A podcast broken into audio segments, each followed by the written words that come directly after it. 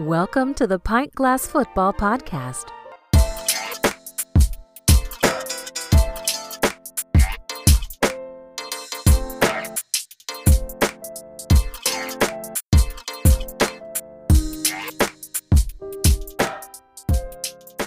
Hey, what's up, everyone? Thanks for checking out the Pint Glass Football Podcast. I'm your host, Brad Fowler, and this is part six of my NFL Draft Division breakdown on the AFC South. On this episode, I'll tell you which team landed the third best player in this draft, and one team whose draft was so awful I considered giving them an F grade. So let's get started. And the team that I thought finished with, well, quite honestly, a terrible draft and easily the worst draft in this division was the Houston Texans. And in the first round, they selected Tytus Howard, offensive tackle from Alabama State. He's 6'5, 322 pounds, and ran a 5.05 40 yard dash. Howard shows nice flexibility. He's very smooth and fluid in his pass protection, but he played against very weak competition at Alabama State. However, he did hold his own against Auburn. On tape, he shows nice, quick footwork and that allows him to mirror defenders. He needs a big improvement on his overall strength and conditioning, and he's got slow hands. He lets defenders get into his chest way too often, but he shows a nice ability to get to the second level and block linebackers.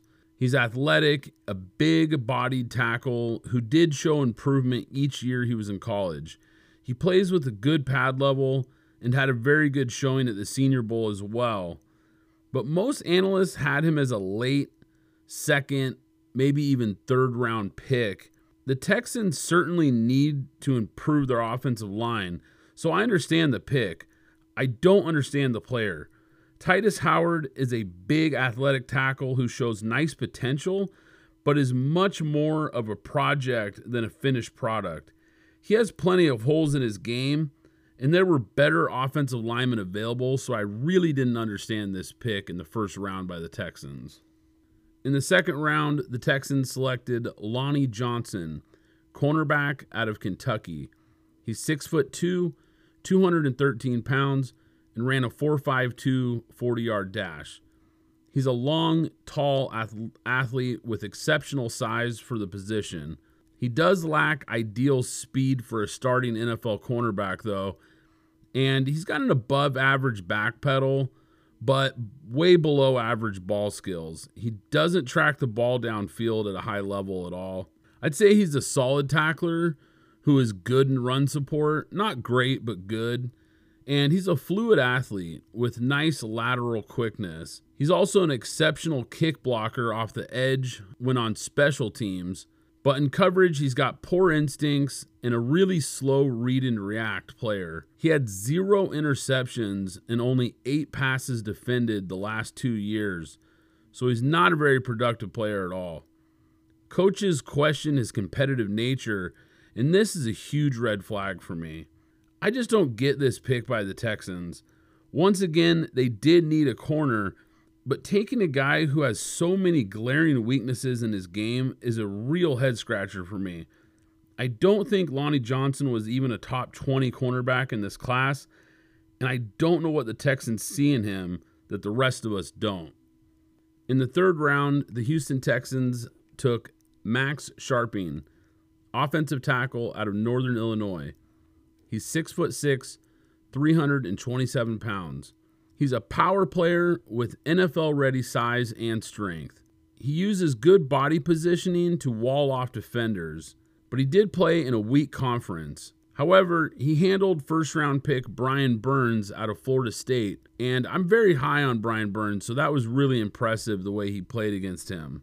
But he does need to improve his footwork. It's a bit sloppy, but he does show nice ability to mirror defenders and pass protection and he's a versatile player with experience at left and right tackle positions. He's got a solid base, a nice wide base with good arm extension, and coaches say he is a highly intelligent player who processes information quickly. Drive blocks with downhill power to really blow open holes for his running backs. And he's a better run than pass blocker, and needs to work on his technique. The Texans addressed their biggest need at the offensive line again in the third with Scharping. He's a big power tackle with plenty to like in his game, and I had him as a top 10 tackle. And even though he needs coaching, he's a very solid pick here for the Texans. The Tytus Howard pick was a huge reach. I'm not sure why they didn't go in another direction like cornerback. They could have drafted a top tier cornerback, then targeted Howard in the second round.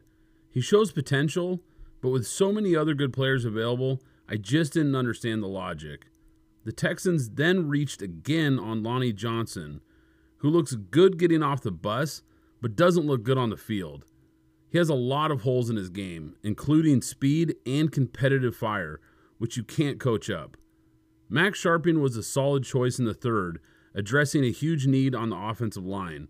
Getting a top 10 player at his position is a good value, and the only reason I didn't give the Texans an F grade, D minus instead. Moving on to a team that I thought had a much better draft, the Tennessee Titans.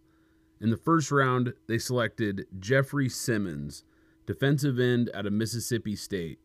He's 6'4, 301 pounds. This guy is a dominating inside presence versus very good SEC competition. Daniel Jeremiah had him ranked as a top five player in this entire draft. He is coming off of an ACL injury, and I'm sure that's why he didn't go as high as many thought he would have. But he's a balanced player who excels versus the run and the pass. He has an outstanding bull rush and he overpowers offensive linemen. He also has a nice swim move. He's got quick, forceful hands and he controls offensive linemen. Big enough, strong enough to play anywhere on the defensive line. He could be a 3 4 defensive end, a nose tackle, or a 4 3 defensive tackle. So he's extremely versatile and could probably fit into just about any NFL scheme. He explodes off the snap with a rare combination of speed and power. He's not the most in- instinctive player because he doesn't always read the plays correctly. And there is some off field question marks about him that I would see as a concern. But if not for the ACL injury and some character concerns, Simmons could have easily been a top 10 pick in this draft. Truly incredible how athletic this guy is and he possesses the rare athleticism for such a large, powerful player. His college coaches claim his off field issues are behind him, and the ACL injuries aren't as scary as they once were. So, this is a tremendous value by the Titans at number 19. In the second round, the Titans took another SEC player in A.J. Brown, wide receiver out of Ole Miss. He's six feet tall, 226 pounds, and ran a 4.49 40 yard dash. He's a strong physical wide receiver who can play inside or outside. He's very productive and had 19 career touchdowns, with 59 receptions out of the slot in 2018, which was the most in the SEC. This guy makes the tough catches in traffic. He's got excellent footwork and runs nice, clean, sharp routes. He's got good hands and a 36.5 inch vertical was one of the best among wide receivers at the NFL Combine. He broke 40 tackles in the past two seasons at Ole Miss. He's very elusive and tough to bring down. He was mostly used in the slot in college, so it will be interesting to see how the Titans utilize his skill set. But he's very quick in and out of his breaks, and I'd say he's more quick than fast, and he does drop the occasional easy ball. But I'm a big fan of this draft pick. AJ Brown might be the best route runner in this entire draft. He has a rare combination of being a quick but yet tough and physical player. Coaches rave about his competitiveness and work ethic. He is also a good blocker, which is a very underrated skill for a wide receiver. Easily one of the best wide receivers in this draft and a great second round pick by the Titans. In the third round, the Titans selected Nate Davis, a guard out of North Carolina Charlotte. He's six foot three, 316 pounds, and ran a 5.23 40 yard dash. He's a strong and powerful guard with good size. He's got very quick feet and that allows him to mirror defenders in pass protection. He was a very solid, consistent player game to game, although it was versus very weak competition. He plays with a stout, wide base, and he's got an amazing bend and overall flexibility. A tremendous pole blocker who locates and destroys targets on the move. He does have very short arms for an NFL guard, and he shows weakness versus a strong bull rush. He was also suspended four games by the NCAA for undisclosed violations, which is a bit concerning. What I like about Nate Davis's game are his consistent play, versatility as a blocker, and excellent agility and quickness. He has some of the quickest feet in the entire offensive line class and shows outstanding flexibility. He could play in any NFL blocking scheme and excel. He might not be a year one starter, but he has enough upside to definitely become one for the Titans. Landing what most consider a top 10 talent in Jeffrey Simmons at number 19 is a great value pick. If not for an ACL injury, Simmons certainly wouldn't have been available that late in round one. He might not play this year, but if he recovers and returns to the player we saw in college, look out. A.J. Brown has first round talent. He's a complete wide receiver with very few holes in his game. His route running and toughness are second to none, and should provide a nice target for Marcus Mariota.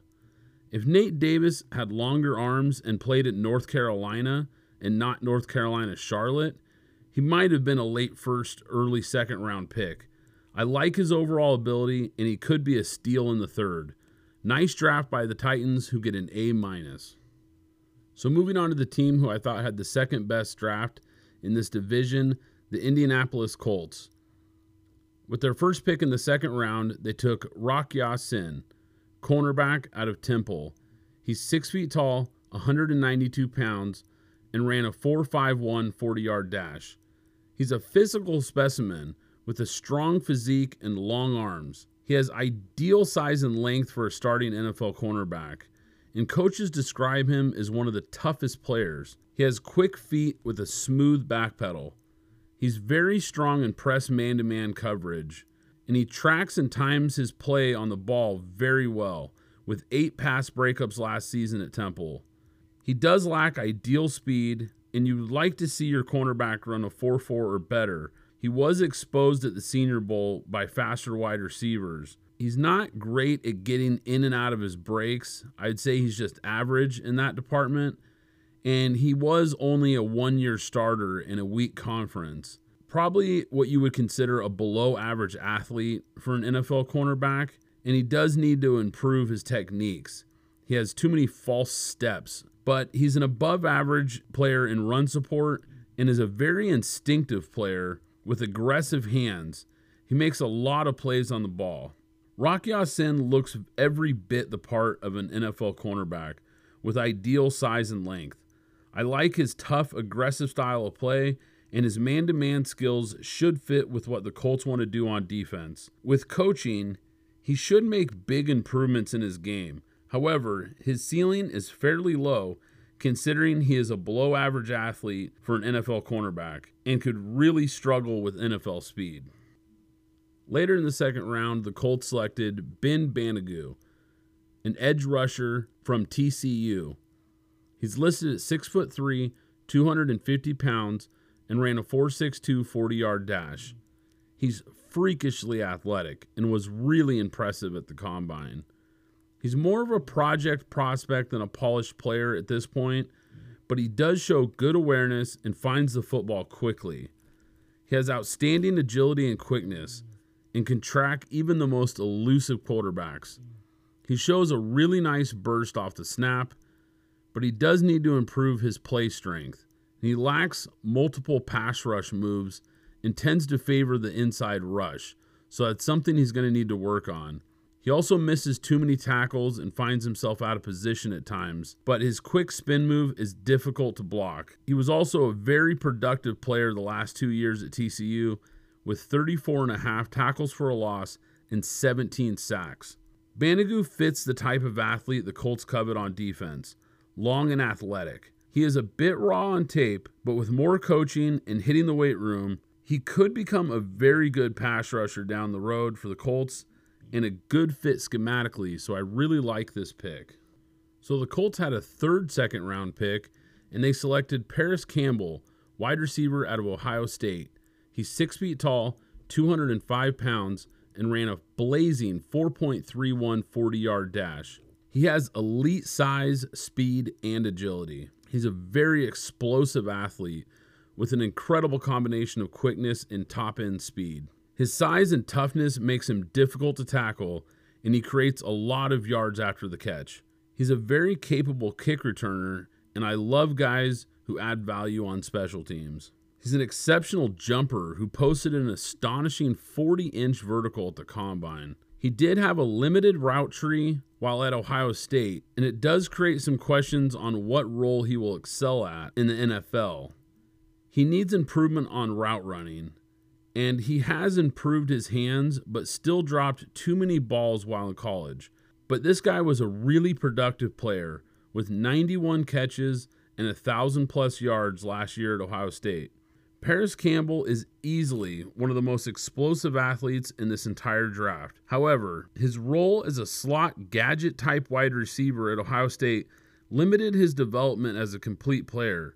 He needs to learn how to become a more complete wide receiver, but he could become the rare case of when a player actually gets better at the next level. Overall, I really like what GM Chris Ballard has done in the draft the past two years. I have always believed that teams tend to overvalue first round picks, and there is always a lot of talent available in the second and third rounds. Ballard obviously subscribes to this theory, as he traded back to acquire three second round picks. Rock Ya-Sin fell to the second round because of a slow 40 yard dash time, but he fits the Colts' defensive scheme and is the physical man to man cornerback that they were looking for. Banogu is one of the most athletic players at his position in this entire class, and he should make big strides with some more coaching. Parris Campbell is off the charts explosive and has a rare combination of size and speed. He will also need to develop as a route runner, but has tremendous upside, and Indy crushes another draft and gets an A grade. So now the team that I thought had the best draft class in the division, the Jacksonville Jaguars. In the first round, they selected Josh Allen, outside linebacker out of Kentucky. He's six foot five, 262 pounds, and ran a 4.63 40 yard dash. This guy is a tremendous pass rusher who explodes off the snap, can get low, and really bend to the edge. He was the National Defensive Player of the Year and the SEC Defensive Player of the Year. He set school records for sacks in a season with 17, nine of which were on third down, and a career sacks with 31 and a half. He is a nightmare for tackles to block. He absolutely dominated top level competition in the SEC. He pressured quarterbacks on 25 dropbacks on third down in 2018, which was the second most in the SEC. He also pressured quarterbacks on 57 dropbacks in 2018, which was the most in the SEC. He's an elite athlete who is highly productive. He had 12 quarterback hits and 28 hurries. He's a very versatile player who can also cover. He dropped back in coverage over 300 times and can cover the tight end or the running back. He's strong versus the run as well. He doesn't always cover his contain assignment, and he needs to develop more pass rush moves.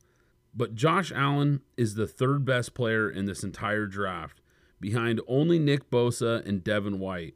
He is an elite defensive player with virtually no holes in his game. Josh Allen's combination of size, speed, explosiveness, and versatility make him a nearly can't miss prospect.